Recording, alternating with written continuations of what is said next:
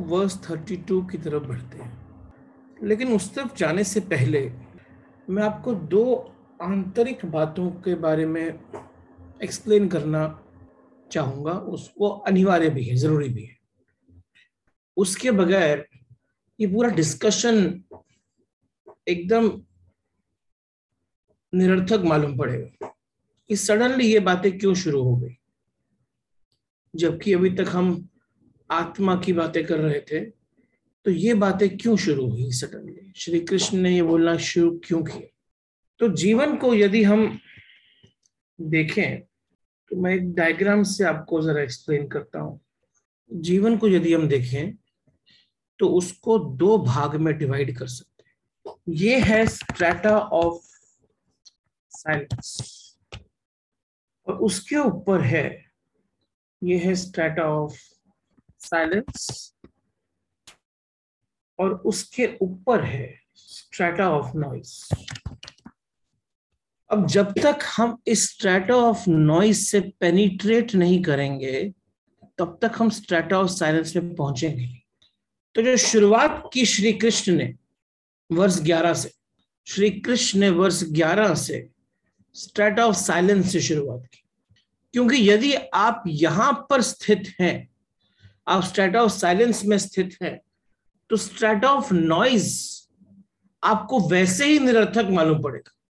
यदि आपका दृष्टि, आपका दृष्टिकोण, आपका point of reference strata of silence है, जिसको हम आत्मा बोलते हैं तो आपको स्ट्रेट ऑफ़ नॉइज़ पूर्ण रूप से स्वप्न मालूम पड़ेगा।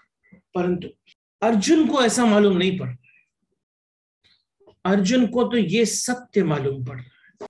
ये अर्जुन का, आज का सत्य है।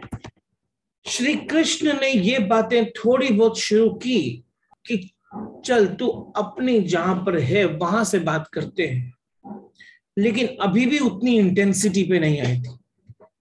और वो intensity of discussion strata of noise पे शुरुआत हुई वर्ष 32 से, और वो कल्मिनेट हुई वर्ष 38 पे और वर्ष 38 पे इतनी बड़ी बात बोल दी, जो कि हम सबके जीवन का सबसे बड़ा असत्य है, और हम उसी पे जी रहे श्री कृष्ण ने वो बड़ी ब्यूटीफुल तरीके से वर्ष 38 में बात बोल दी, जिसमें स्ट्रेट ऑफ़ नॉइज़ का लिविंग का एजेंडा ही चेंज हो गया। मैं आज वो बात तक पहुंचूँगा।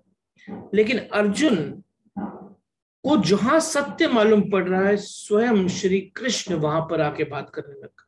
श्री कृष्ण ने स्ट्रेटा ऑफ़ नॉइस यानी कि वो स्थान जहाँ पर सिर्फ़ आवाज़ ही आवाज़ है, जहाँ पर भाई बंधु दिखते हैं, जहाँ पर रिलेटिव्स दिखते हैं, जहाँ पर बच्चे दिखते हैं, जहाँ पर आपका सारा संसार दिखता है उस स्ट्रेटा के अंदर, उस पॉइंट ऑफ़ रेफरेंस पे आत्मा क्या है, समझ में नहीं आता।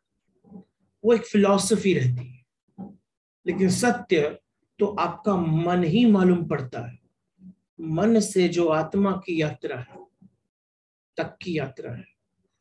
मन से आत्मा तक की यात्रा। मन से आत्मा तक की यात्रा आपको मन के माध्यम से ही करनी है। तो बड़ी रियल लाइफ बातें की श्री कृष्ण ने, जो आज हम सबको मालूम पड़ेंगे कि वो बातें तो आज भी वैलिड वर्ष थर्टी टू में श्री कृष्ण बोले, अगर तू युद्ध नहीं करना चाहता है तो तेरी मर्ज़ी। लेकिन वो क्षत्रिय भाग्यशाली होते हैं, जिन्हें बिना इच्छा किए धर्म की रक्षा के लिए युद्ध करने को मिलता है। जिसके लिए स्वर्ग स्वयं अपने द्वार खोल के खड़ा रहता वो क्षत्रिय भाग्यशाली होते हैं। ये बात एकदम ऑपोजिट है जो अर्जुन कर रहा था। अर्जुन कर रहा था कि मैं कहाँ फंस गया? और कृष्ण बोल रहे थे, ये तो तुम्हारा अवसर है। हम सब की मनोव्यथा भी एग्जैक्टली exactly वैसी ही है। हम जहाँ भी हैं, हमें लगता है कि हम कहाँ फंस गए। और जबकि श्री कृष्ण जो अर्जुन को बोल रहे हैं, वो अर्जुन के माध्यम से आपको बोल रहे हैं कि आप जिस भी स्थिति में हो, वो अवसर वो अवसर है वो प्राप्त करने का जो आज तक आपको प्राप्त करने को मिला नहीं। स्वर्ग स्वयं अपने द्वार खोल कर बैठे। ये अवसर है।